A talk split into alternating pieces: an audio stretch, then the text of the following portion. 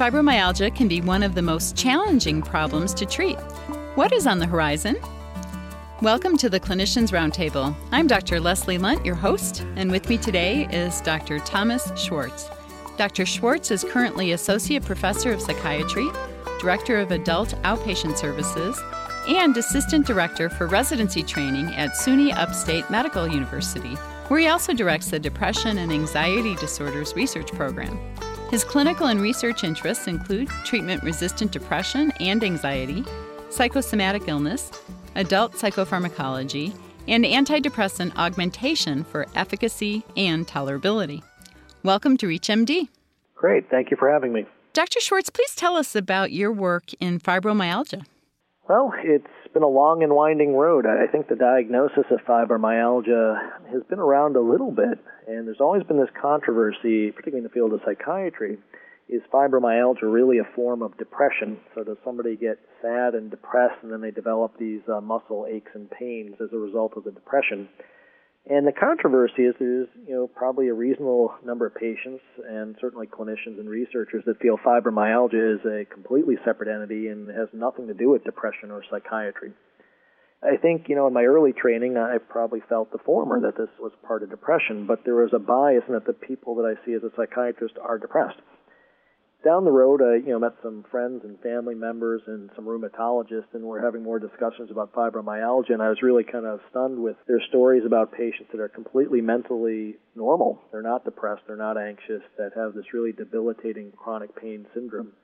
And so I think the more reading I did, the more patients I saw, the more I got out of kind of being in the psychiatrist's shoes, the more I really saw a very clear kind of non-psychiatric fibromyalgia. I think that's what sparked my interest really is uh, kind of the overlap. And and what I think I've decided again this is just my ideas and my practice you know a third of my patients clearly got depressed first and then developed fibromyalgia like symptoms. I do think that exists. But I also think there's a third of patients that are completely you know mentally normal.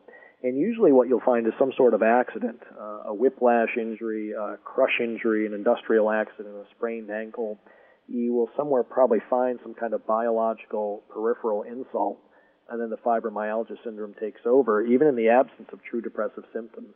And I would kind of view those folks as kind of a separate population of kind of truly biologically fibromyalgic. And then there's a group of folks in the middle which are harder to tease out. The other thing you'll see is in that group of patients that really seem like they have fibromyalgia and they're mentally normal, they don't have any psychiatric illness, Think about any other painful chronic condition. Uh, rheumatoid arthritis is an example. People that have their lives altered because they have too much pain and reduced stamina certainly would get depressed. Those are very stressful situations to see that you now have limits, that you're in pain all the time. And unfortunately, I do think a lot of people then come in depressed, and we just assume the depression's causing the fibro instead of the fibro causing the life stress which causes the depression. Mm. So I think this whole interplay between the chronic pain and the psychiatric disorders has been very interesting to treat patients and certainly look at from a research point of view. So, what is going on in terms of research? Well, I do think we have our first FDA approval this year, a product called uh, Lyrica. Its generic name is pregabalin, put out by Pfizer. So, at least the FDA recognizes this as a kind of a bona fide illness that can be researched in studies. This product, Lyrica, is a decent uh, epilepsy type medicine. It helps peripheral neuropathy, like from diabetes uh, when you have painful nerve conditions. And again, the idea, one theory behind fibromyalgia, is that you do have pain nerves in the muscles that are firing for no good reason.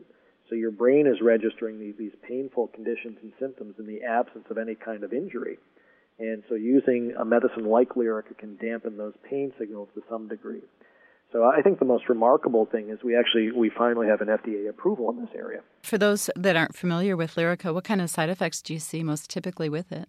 Well, like most epilepsy medicines, I think you can see fatigue, you can see balance problems, uh, memory problems. Some people will feel that their thinking is slowed down. I've had some patients with swelling in their legs, so you can see that. You can see some weight gain. So again, it's not certainly not a free for all. Uh, as you know, most medications have side effects, but it, it's a, a reasonable option for an illness that really has never had an, an FDA-approved treatment. What about the antidepressants? How do you decide when you might use them in a fibromyalgia patient, and which one?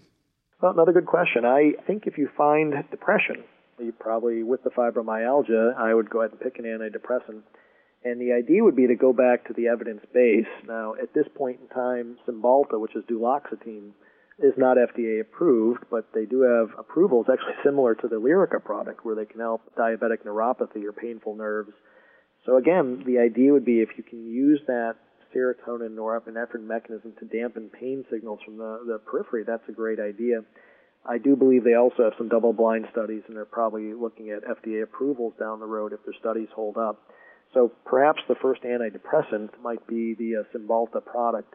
Now, for fair balance, if you look at the literature, there's reasonable data for Elavil, amitriptyline. It's generic now. It's a tried and true tricyclic, but they really do have some very good data for treating the pain associated with fibromyalgia. So I do think you certainly could use the Cymbalta product, and there are other drugs that kind of block the serotonin norepinephrine pump system. And if you do that, uh, you could actually treat the pain even independently being depressed. So that would mean maybe some of the other tricyclics or perhaps venlafaxine? Yeah, absolutely. And I think there are a couple studies out, in particularly in animal models and some in humans, that it actually looks like the norepinephrine component might be more pivotal. So you would want to pick drugs that have the ability to facilitate some norepinephrine, and probably the drugs that are norepinephrine plus serotonin, which is the Cymbalta, the Effexors, many of the tricyclics would be better for your patients. I'm not sure the, the SSRIs, the Paxil, Prozac, Zoloft, the serotonin-only medicines are going to show you nearly as good effect as the drugs that mix in norepinephrine. For those just tuning in, welcome to the Clinicians Roundtable on ReachMD XM157, the channel for medical professionals. I'm Dr. Leslie Lunt, your host, and with me today is Dr. Thomas Schwartz. We're discussing the treatment of fibromyalgia. Now, Tom, what about the association between fibromyalgia and sleep?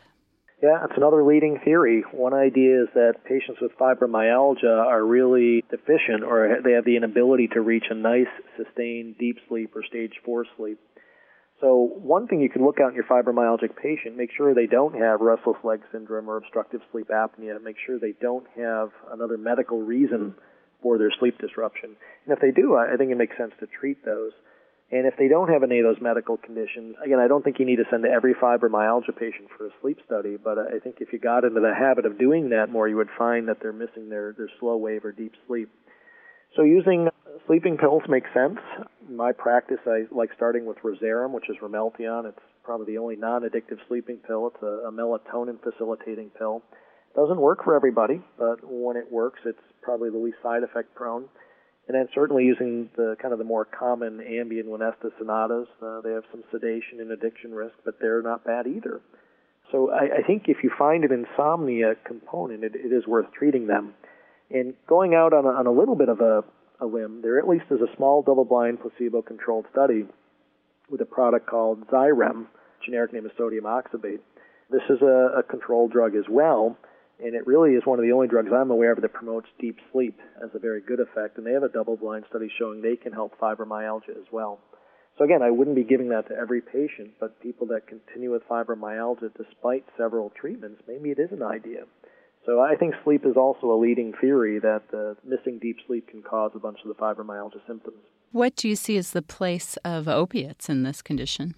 Yeah, I think the opiates do have a place. A synthetic opiate called um, Ultram or Tramadol. Actually, uh, in the literature, they do have two or three double-blind studies. They are not FDA approved, but they look like they have the controlled data that would support an approval. So I think to use that evidence base, if you wanted to go to a, a narcotic type pill, I think Ultram would be a very good place to start. You know, stronger or non-synthetic opiates, again, not a bad idea for certain patients. Again, I would save that for Everything else we've talked about, except for maybe the Xyrem product, I would try first, and I would move into the opiates kind of as, as the last resort. Again, my bias is I, I don't use a lot of opiates as a psychiatrist, and my threshold is probably a little bit more difficult to reach, where I'd be willing to reach into that bag of tricks. But again, if you're working with a rheumatologist as a psychiatrist or a primary care doctor, they're probably more comfortable with that. And again, I wouldn't fault them for moving to it earlier. I just hold that for later in my practice. Any idea where the research is going to take us in the next five or 10 years in fibromyalgia? Well, I think you're going to see continued work with the epilepsy medications and the antidepressants looking at pain suppression and improving quality of life. I, I think we'll see uh, companies looking at that. I do think you're going to see another component of fibromyalgia, which is fatigue. Uh, we're running some studies trying not to treat the pain of fibromyalgia, but the fatigue component. And I would say 90 plus percent of my patients, the pain hurts them, but it's the absolute fatigue that really interferes with their life. So we're using stimulants in practice and some of the, I would say, non-stimulant stimulants like Provigil and, and the Isomer product armodafinil as an example. So again, I think we're going to take the syndrome apart and look at the pain component, the fatigue component. If there's a cognitive decline, we would look at that as well. So I think you're going to see more and more picking the syndrome apart. And finally, I can't say enough, it's an illness. The best data, I think, for effect sizes is a multidisciplinary approach. Some of the best data for fibromyalgia is cardiovascular exercise, physical therapy, biofeedback, cognitive behavioral therapy. I know I've spent a lot talking about the medicines, but if you can really use a more holistic approach, you're going to get better results too. So possibly incorporating a lot of different clinicians to get the patient better. And there are studies looking at these team approaches which have very good results. Any tips on how to get patients motivated to do that? I, have had a tough time with some of my fibromyalgia patients getting them to go to get that cardiovascular exercise. Yes, they look at you like you're the crazy one because they're exactly. the one that are tired and in pain, and you recommended buying a treadmill. Right. Um, absolutely, and and I think like everything else with lifestyle change, I really like kind of the stepwise motivational interviewing type approach, and you can't just show up as the doctor and say, "I want you to start running eight miles a day on your treadmill." But within the cardiovascular, whether you even just get them going to physical therapy, uh, walking around the house, around the block, aqua therapy in the pool find something that they show an ounce of motivation with and start small and, and then move from there.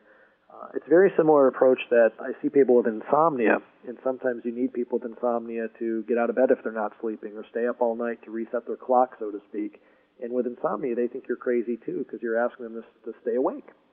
And so it's a very similar uh, behavioral approach to folks with chronic pain and fatigue. And I would just start small and, and inch forward slowly. And again, if you have some working knowledge of the data, you can share with them that you know basically the cardiovascular numbers are equal, if not better, than the many of the medications.